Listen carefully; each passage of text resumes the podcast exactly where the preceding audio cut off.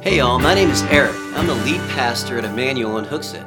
I want to thank you for listening to our podcast. Our goal is to be a blessing to everyone who listens as you continue on your journey of faith. It's also our hope that you'll be encouraged to find a church to belong to so you can plug into that congregation and bless others with the gifts and experiences that God has entrusted you with. Well, I hope this podcast is a blessing to you and encourages you to get out there and be the blessing. God bless.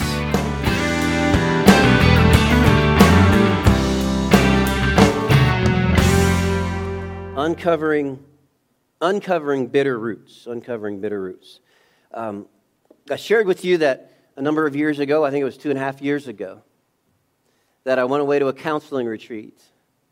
Uh, and, and I know that most of you know this, but there's, there's folks here that, that haven't been here through the beginning. And, and I want to explain why we're, we're going through this series because bitterness, bitterness is a poison. And, and the Bible teaches that it poisons you, which is bad enough. Would you agree?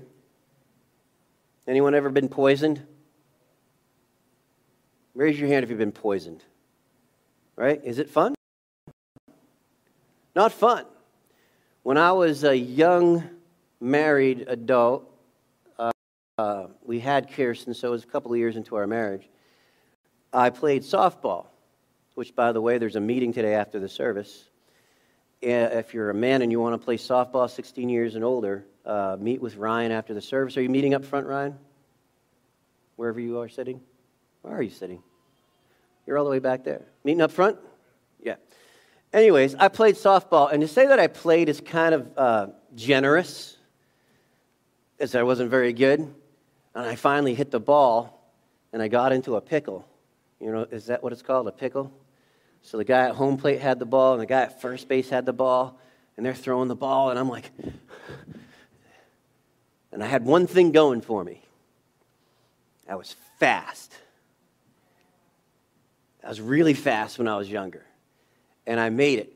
I dove for first, for first base. I mean, really lame that I'm in a pickle between. I don't know how that happens.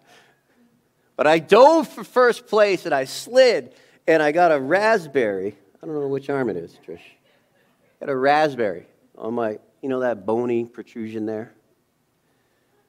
Gary, do you remember this? This is Gary Peralt. He was a part of our family 30 years ago. He left for Wisconsin. They planted a church out there in their home, uh, visiting some people. He, he had to bury his brother this week, um, but was a longtime member of Emmanuel, and he was one of my youth leaders. And so make sure you say hi to him at the end of the service. You can't miss him. He's got a bright red shirt on, and his wife Jane is with him. He played softball, but he played on the good team. Uh, so you probably don't remember that because I played on the bad team, which beat the good team. Remember that year? We will never let you live it down. Probably because I got out of that pickle. Well, anyways, that was a Monday night. Tuesday, my wife and I are visiting people in the church, and we're at, I don't know where we were at, somebody's house. And I'm just like, dude, my arm is really sore.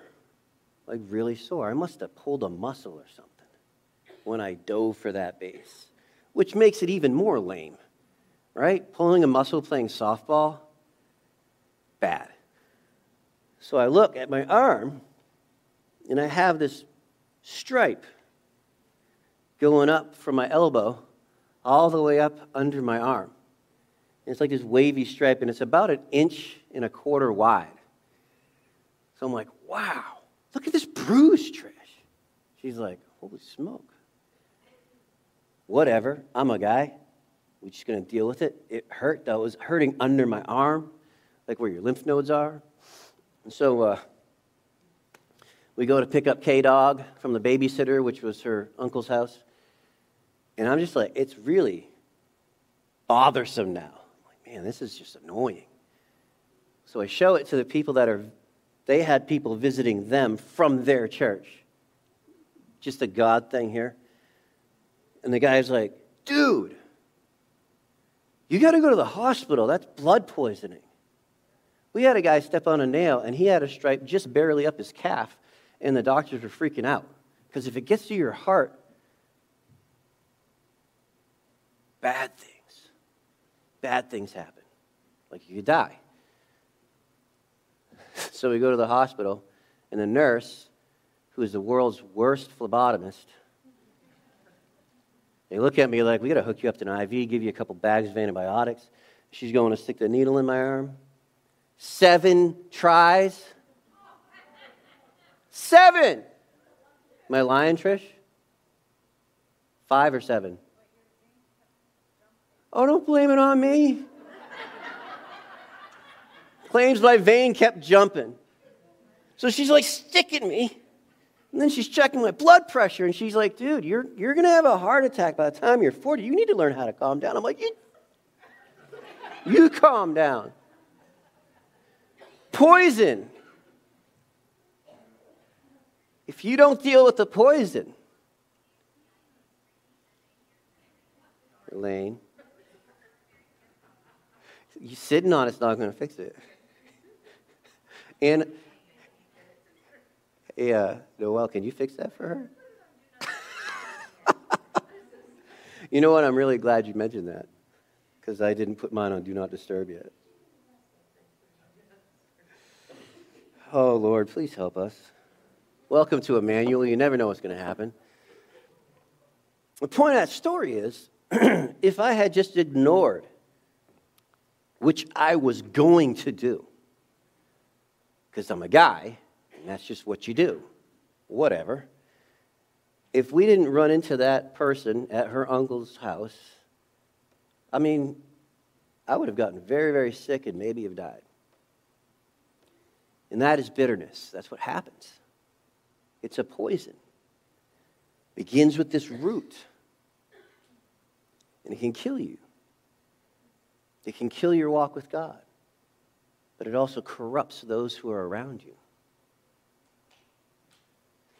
This poison impacted not just me, it impacted my family.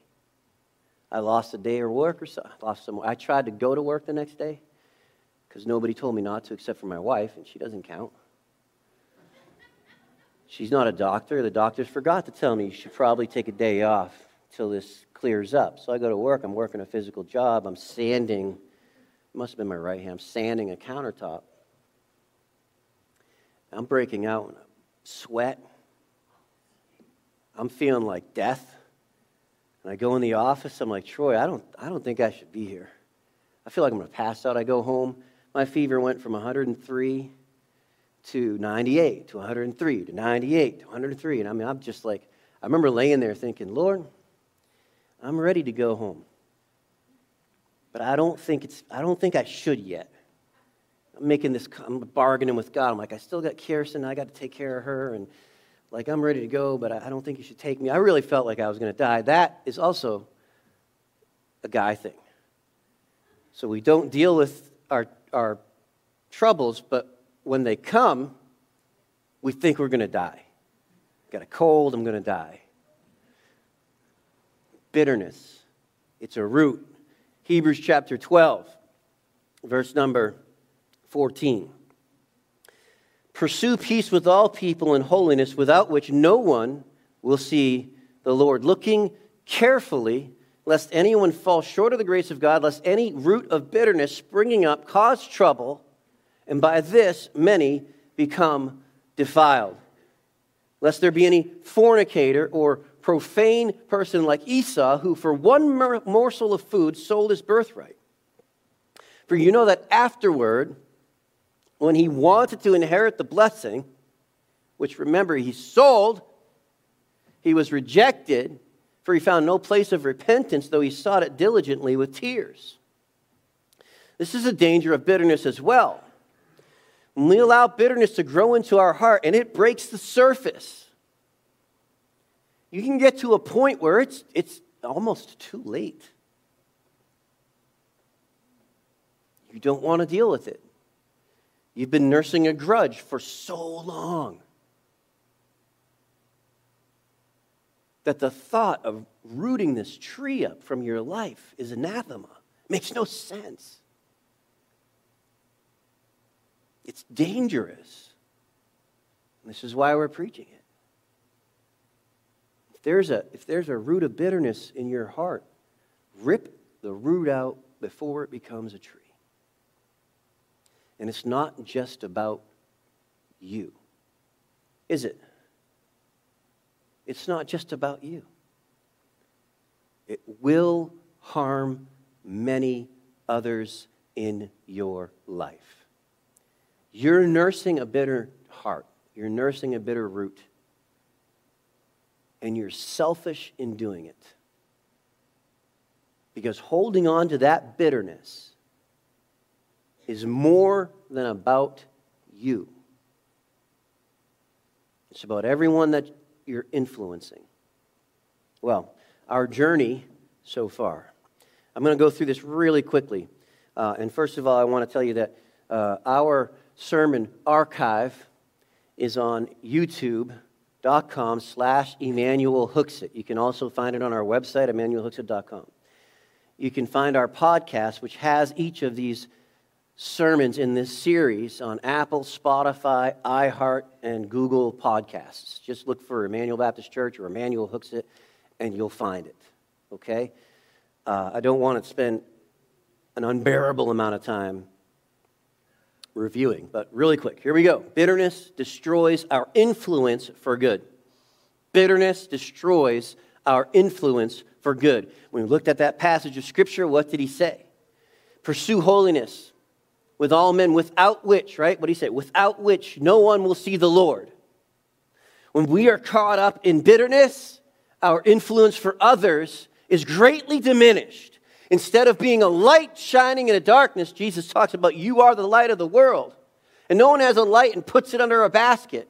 Well, can I tell you this morning that the basket is bitterness?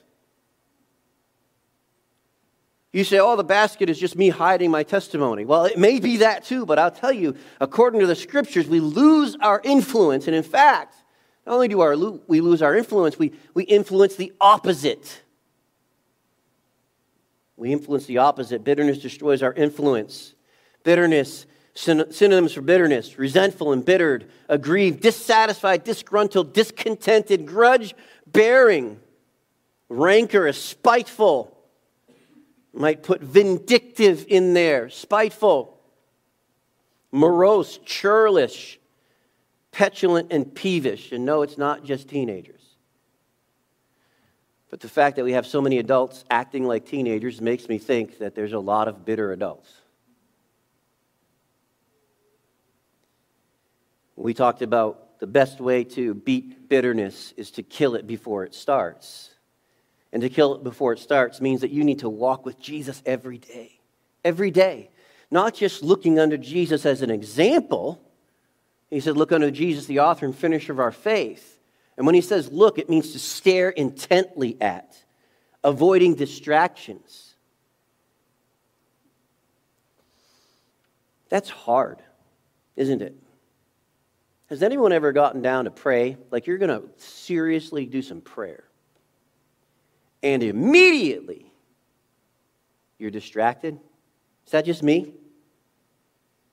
I mean, your, your thoughts are coming into your mind and you're trying to focus on Jesus and praying, uh, but the next thing you know, you're focused on this and you're focused on that. And, and, and as a pastor, then I start focusing on everybody else, and God's like, focus on me, boy.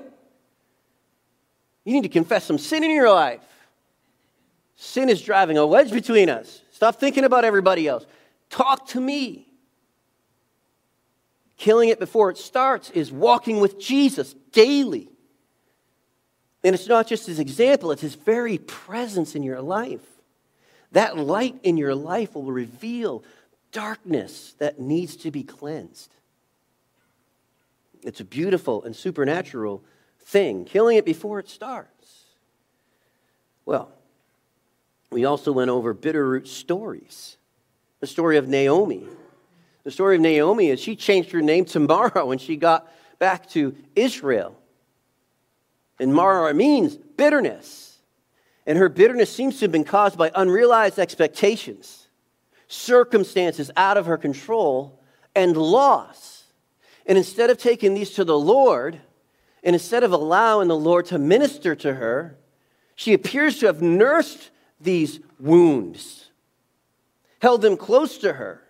And what was the outcome of her bitterness? What did it cause? She hurt those around her. The most grievous hurt was when she sent her, her daughter in law back to her gods, it says, and to her people. Imagine that for a moment.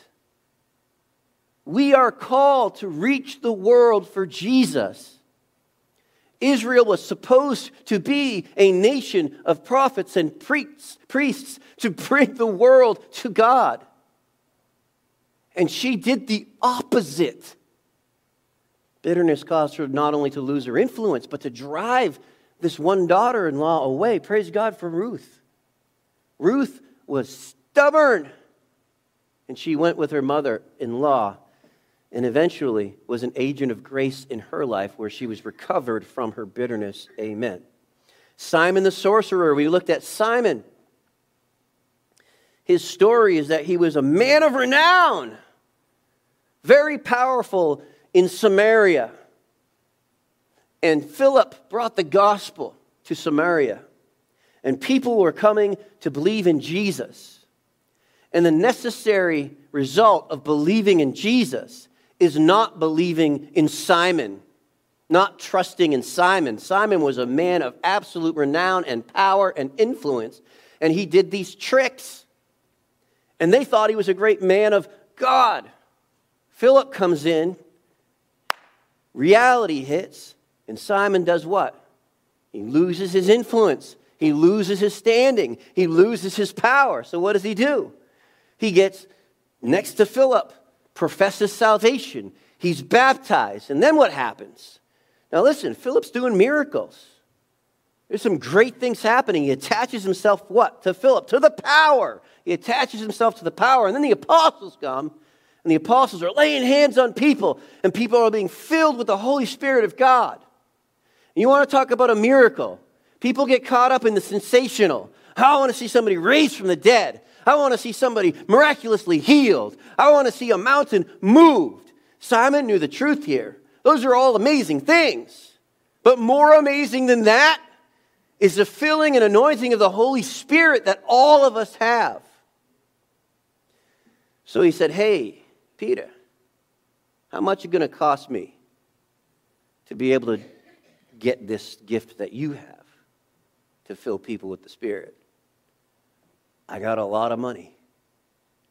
And Peter reveals to us that he had a bitter heart. He had a bitter heart that caused him to think he could barter with God, to think that he could purchase from God a calling and a blessing. You can't purchase callings and blessings from God. Well, Peter, we talked about Peter. What do we discover about Peter? Peter got taken to task by Jesus because Peter was trying to stop Jesus from going to Jerusalem to die on the cross and rise from the dead. In fact, Peter essentially said, Over my dead body will I let you go. I'll die first. Let me go to Jerusalem. If he had accomplished that, the world would remain lost. And so Jesus looked at him and said, Get thee behind me, Satan, for you love the things of man instead of the things of God. You have a heart for the things of man. You have a mind for the things of man instead of the things of God. And so we asked the question well, what do you think caused Peter's bitterness? And, and the conclusion we drew was your way, your way, Peter's way, wasn't Jesus' way. Peter's plan wasn't Jesus' plan. Now, listen, there's people in ministry that don't get this sometimes. And this drives me crazy because there's business church, and and, and sometimes business church, they go by Walt Disney's uh, strategy for growing a church. And, and I've heard this so many times, and it drives me absolutely insane. Dream a dream so big that only God could do it. Really? How about we just obey? If he, let's just do what he tells us to do. We don't have to manufacture dreams. If He gives us a vision, follow that vision. We don't, have to, we don't have to manufacture some giant dream so giant that only God could do it. Can I tell you something?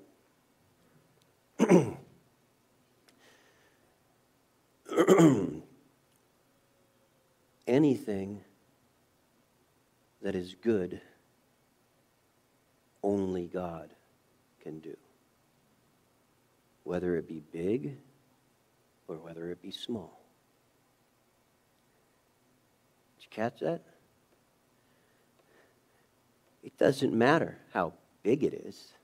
If it is good, it is God that is accomplishing it.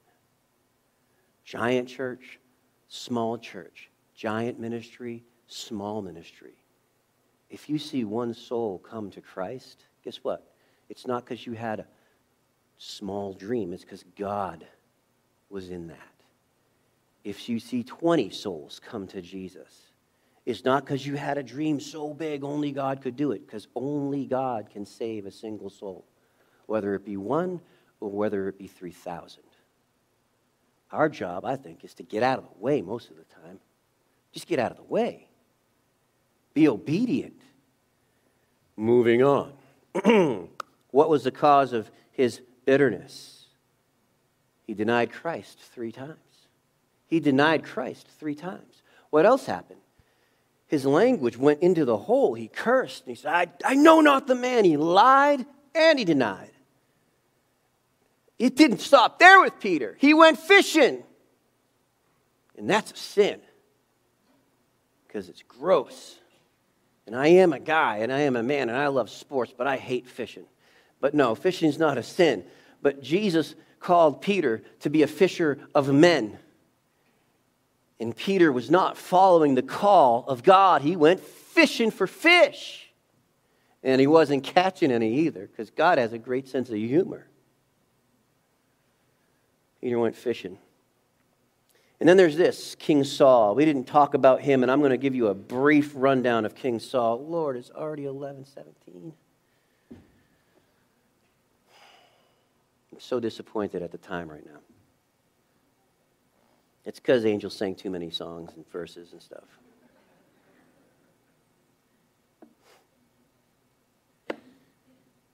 King Saul. Here's a good assignment for you. Read 1 Samuel chapter 8 through 1 Samuel chapter 31 and read the story of King Saul. Saul was an amazing man, ordained by God to be the king of Israel. And Saul blew it. He blew it time and time and time again. And it's of Saul that when you read the Bible, God says, to obey is better than sacrifice, and to hearken than the fat of lambs. One of Saul's grievous sins was disobedience to God, was rebellion to God. In fact, was worshiping the people of God instead of worshiping the God of the people. And you'll learn that when you see that he sacrifices when he did not have the authority or position to do these sacrifices. And he makes the sacrifice. You'll see that when he doesn't follow the orders of God when he goes into battle and he saves all of the best sheep and animals and, and he says to Samuel, well, we saved them so we could sacrifice them after he lied to Samuel about obeying. And when he repents, he said, I have sinned before the Lord. And, and he, he, he comes into this place of confession, but it, it interested me as I was studying out. Um, in his repentance, he does what a lot of people do. In fact, he probably borrowed it from Adam. Lord, it was that woman which you gave me that caused me to sin. He said to Samuel, I was afraid of the people I was afraid of the people. The Bible says the fear of the Lord is the beginning of wisdom. And if you're more afraid of the people than you are of your God, and I mean this, we, listen, God is immense. And we should have a healthy, godly fear of God. And the reality is, he feared man rather than God, and that's an act of worship. That's an act of worship. The God's voice is described as a thundering waterfall or lightning in the sky. And, and I remember when Trisha, one of my bucket list things was to go to Niagara Falls, visit Buffalo, which was, you know, rich stadium, which was better and more important than the falls, but then to go to the falls. Anybody been to Niagara? How did that make you feel? Small? Right? If you haven't been to Niagara, I recommend it to everybody. Supposedly the Canadian side is better. Maybe the truckers will let you go on that side. I don't know. We went to the falls, and the railings get you pretty close to the edge. And there's people that fall in and die every year. I think they're just dumb people. Because as you come to that railing, that rushing water and that sound, it's reverberating within you. And there's a healthy fear. You don't want to get into that water unless you're an idiot. We need to have that kind of awe for God. Uh, Saul didn't have that. Saul's awe was, awe was wrapped up in the people, his position. And he blew it. And he blew it over and over. It was caused by in his, your way isn't his way. Right? Think about it. Saul wanted to do this, and this is how he wanted to do it. And he was supposed to wait for Samuel. Samuel wasn't showing up on time. Anybody ever feel that way? Where's God? Why isn't he here? Samuel's not showing up on time, so I'm going to do it my way. I'm going to do it my way. Sounds like Peter. It was caused by jealousy of David. David was anointed by God. He was made a commander in the kingdom of Israel by Saul. Saul elevated him. And then he comes back from battle, and the women are singing and cheering. Saul has slain his thousands. Woo! And that's awesome. Saul's slain his thousands. But David has slain his tens of thousands. And then Saul's like, wait a second. How did this happen? I'm the guy. I'm the guy. He began to become jealous. Bitterness curdled his heart to the point where, what, what did it cause? He slaughtered a city of priests, the city of Nob. Read through this passage, read through the whole thing. The priests there had helped David. And for doing that, Saul had him killed, and then the rest of the priests in that city killed. Can you imagine becoming so bitter, so bitter that you are killing the priests of God? How does that translate? Can we bridge that to this century? How many people are so embittered that they destroy their churches? It's got to be my way, right? Ever hear churches going through that? It's got to be my way, my way, me church. How about going after pastors? And I'm not talking about pastors that are idiots. I'm talking about going after flawed men, but, but good men of God. Constantly attacking, constantly pointing everything out that's everything out that's wrong, constantly, constantly needling and going and going and going. Folks, that's how you bridge that to this century. His envy, his jealousy, his discontent, his way poured bitterness into his heart. And eventually got to a point where he was destroying the things and the people of God.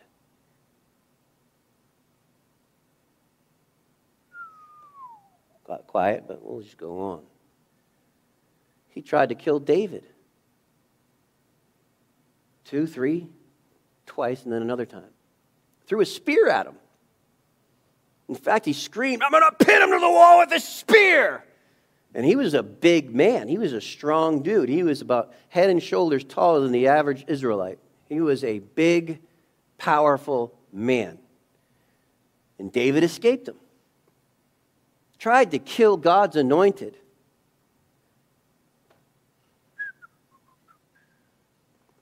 A friend and a mentor.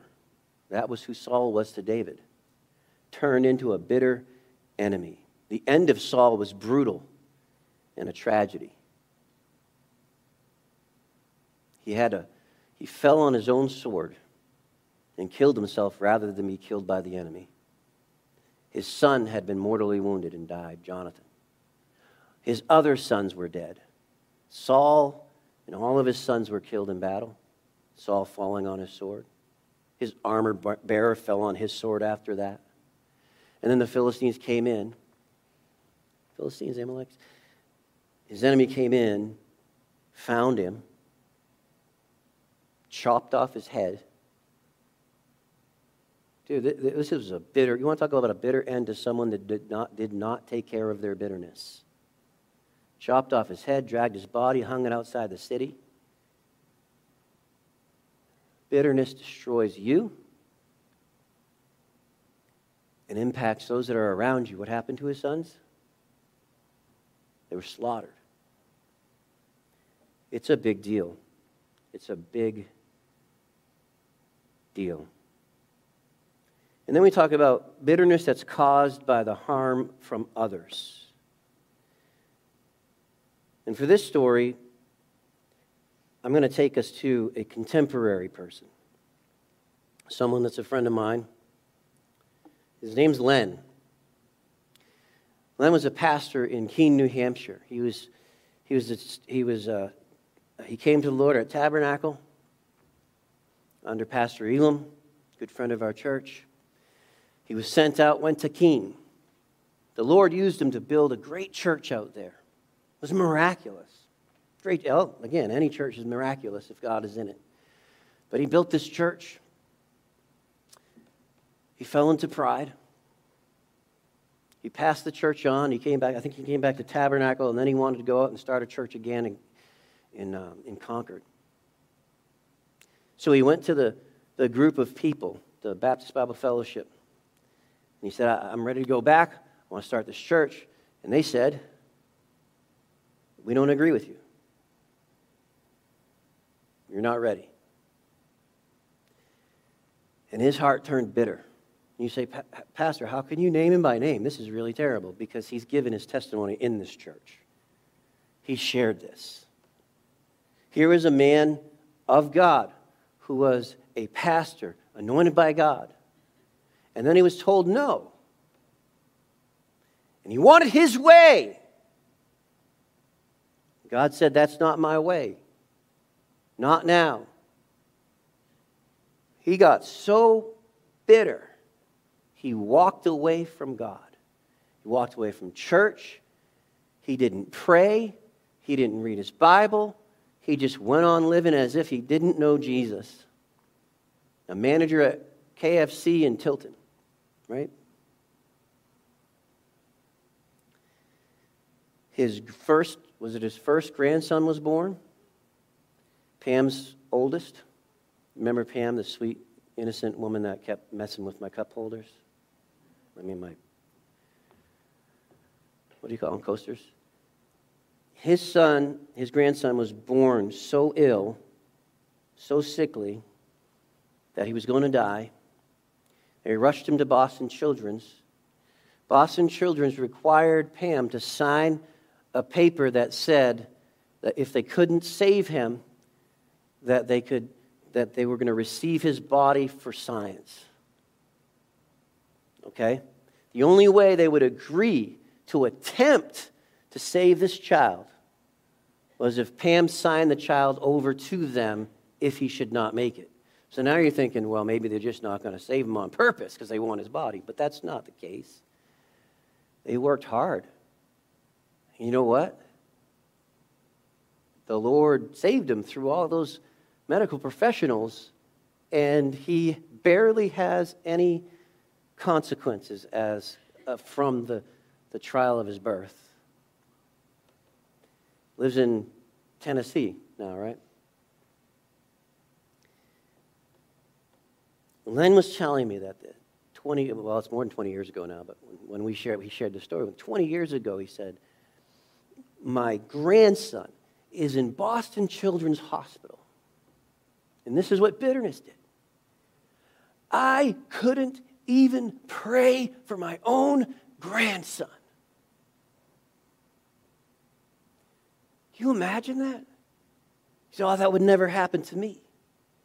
It happened to Len, who was a pastor, a man of God, and a godly man who had seen God do miracles in his, in his life and in his ministry, and he couldn't even pray because God's way was not his way. Bitterness destroys the works of God. For 20 years, he lost ministry. The good news is he was redeemed. At the root of all of these roots, as I've considered it, what I see is pride. Pride.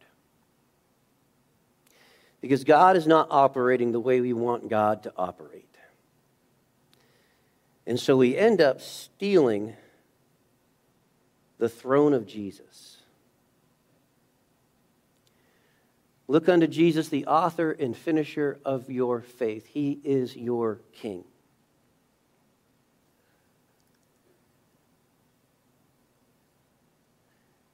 And when bad things happen, and when we don't get our way, and when people hurt us, when we're disappointed, when our expectations aren't met,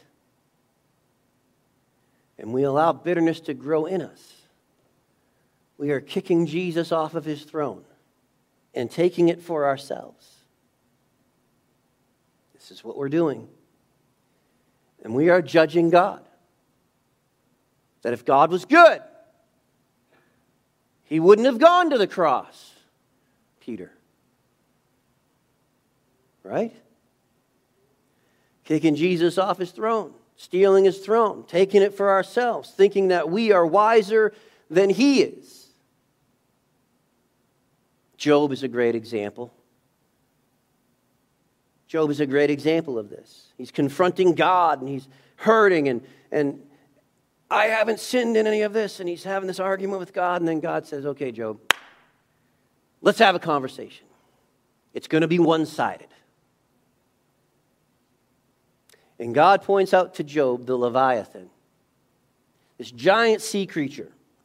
And God asks Job, Can you control the Leviathan? You know what Job said? Nothing. When Niagara starts talking to you, you just stand there and listen. He, point out the, he pointed out the circuits of the air, what we call today the, the jet stream. I'm pretty sure Job didn't even know there was a jet stream. He said, Can you control the currents of the air? You know what Job said? Nothing. And God points out all of these things that are under God's control, that God is dealing with things that you can't comprehend, things that you can't see, future things, past things. He's pointing this out to, to Job, and Job wisely said, Nothing. More like a, yeah, I was wrong. I shouldn't not have even attempted to question you. And this is what happens when we allow bitterness into our hearts. We, we think we know better than God. God, why didn't you heal me? Why didn't you heal her? What's wrong with you, God? If I were you, I would have healed her. Do you know better than God? We kick him to the curb. And let me clarify something about people that have been harmed, lest we extrapolate from something from this something that I didn't say. If someone has harmed you, done horrid things to you, they should be held responsible for their actions. But you should not be seeking vengeance, revenge, you should not have a vindictive spirit because it will harm you and others you give them over to the Lord and to the government. There are some pastors that ignore the fact that God has ordained the government to punish the evil. Understood? Wives, if your husbands are abusing you, that's evil. Husbands, if your wives are abusing you, that's evil too. Responsibility. But you don't need to live your life condemning those who harmed you. Paul said this Alexander the coppersmith hath done me much evil. The Lord reward him according to his deeds. And when Paul said that, he knew Alexander was wrong, but he said, Lord, take care of it. And in doing that, Paul was relieved of bitterness and anger and resentment and trusted that God knew Alexander and his circumstances better than Paul knew. Okay? God, you take care of it. Government, you take care of it.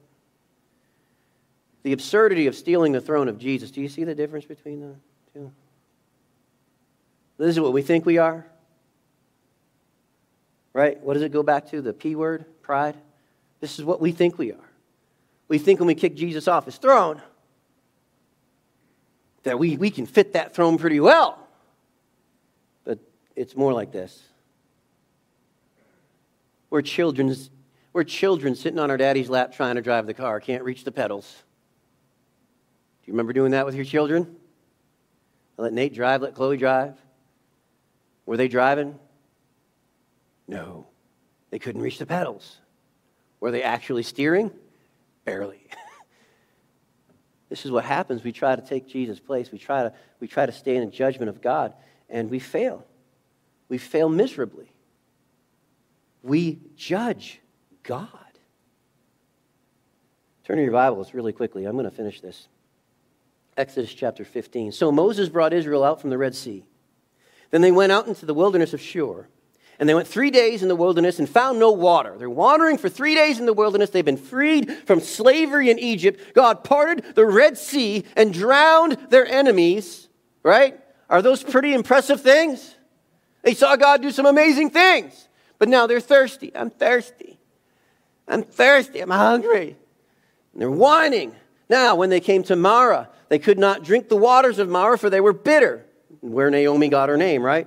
Uh, therefore, the name of it was called Marah. And the people complained against Moses. He, they, these people saw the 10 plagues of Egypt. They saw the waters parted.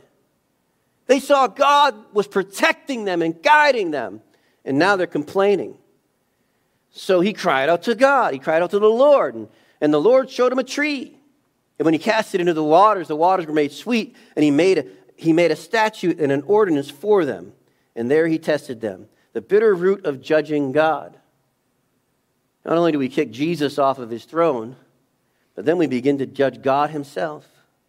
Unmet needs. God disappointed us. He didn't heal us. He didn't get us that job. He didn't stop that harm from happening. We sit on the throne and we're not just condemning others, as we talked about a few weeks ago, the bitter root of judging others, reaping what you sow, right? Now we're judging God. We have the gavel, and we have declared God to be guilty. He is guilty. this is what bitterness does. We judge God.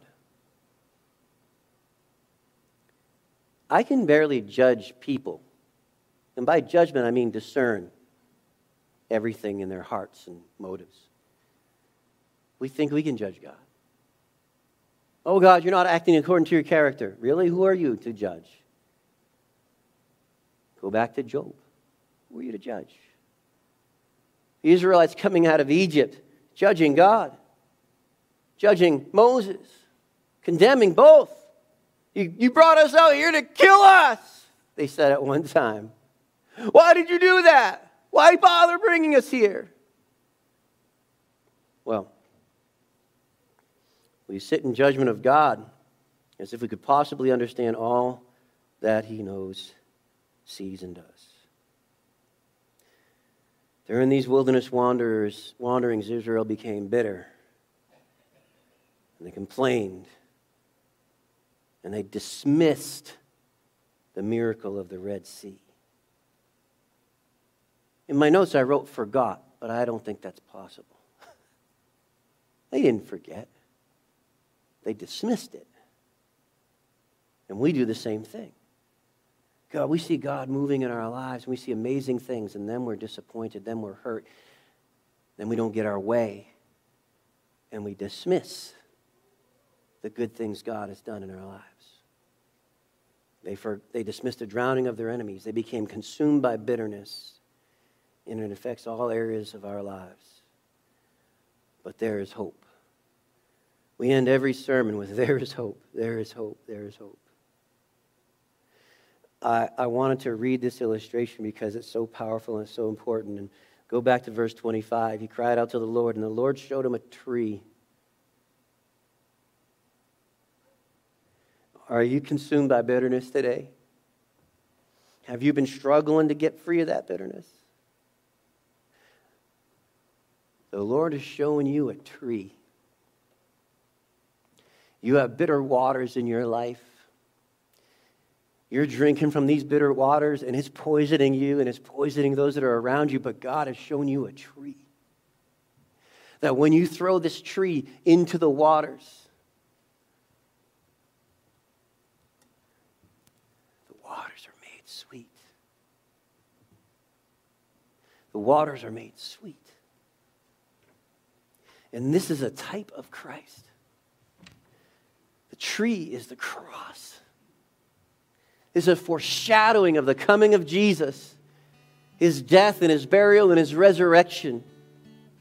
And if you're struggling with bitterness today, when I say there's hope, I mean there's hope. A true, permanent cure for bitterness is the tree on which Jesus died, his sacrifice made for you and me. Christians, you have experienced that at one point in your life when you came to God for forgiveness of your sin and you recognize that Jesus, the Bible said, cursed is everyone that hangs on the tree. And Jesus took the curse of all of our sin on the tree with him. Do you remember that day? The greatest miracle the world has ever seen is when Jesus saves a soul from sin and death. And he gives to them eternal life and brings him into his family. Do you remember that day? Do you remember that day? or have you dismissed it? Oh man, y'all need the tree stirring in your bitter waters. Oh God, this is what I'm bitter about. This is what's happened. God, forgive me for judging you. Forgive me for judging others. God, do the work, cleanse me.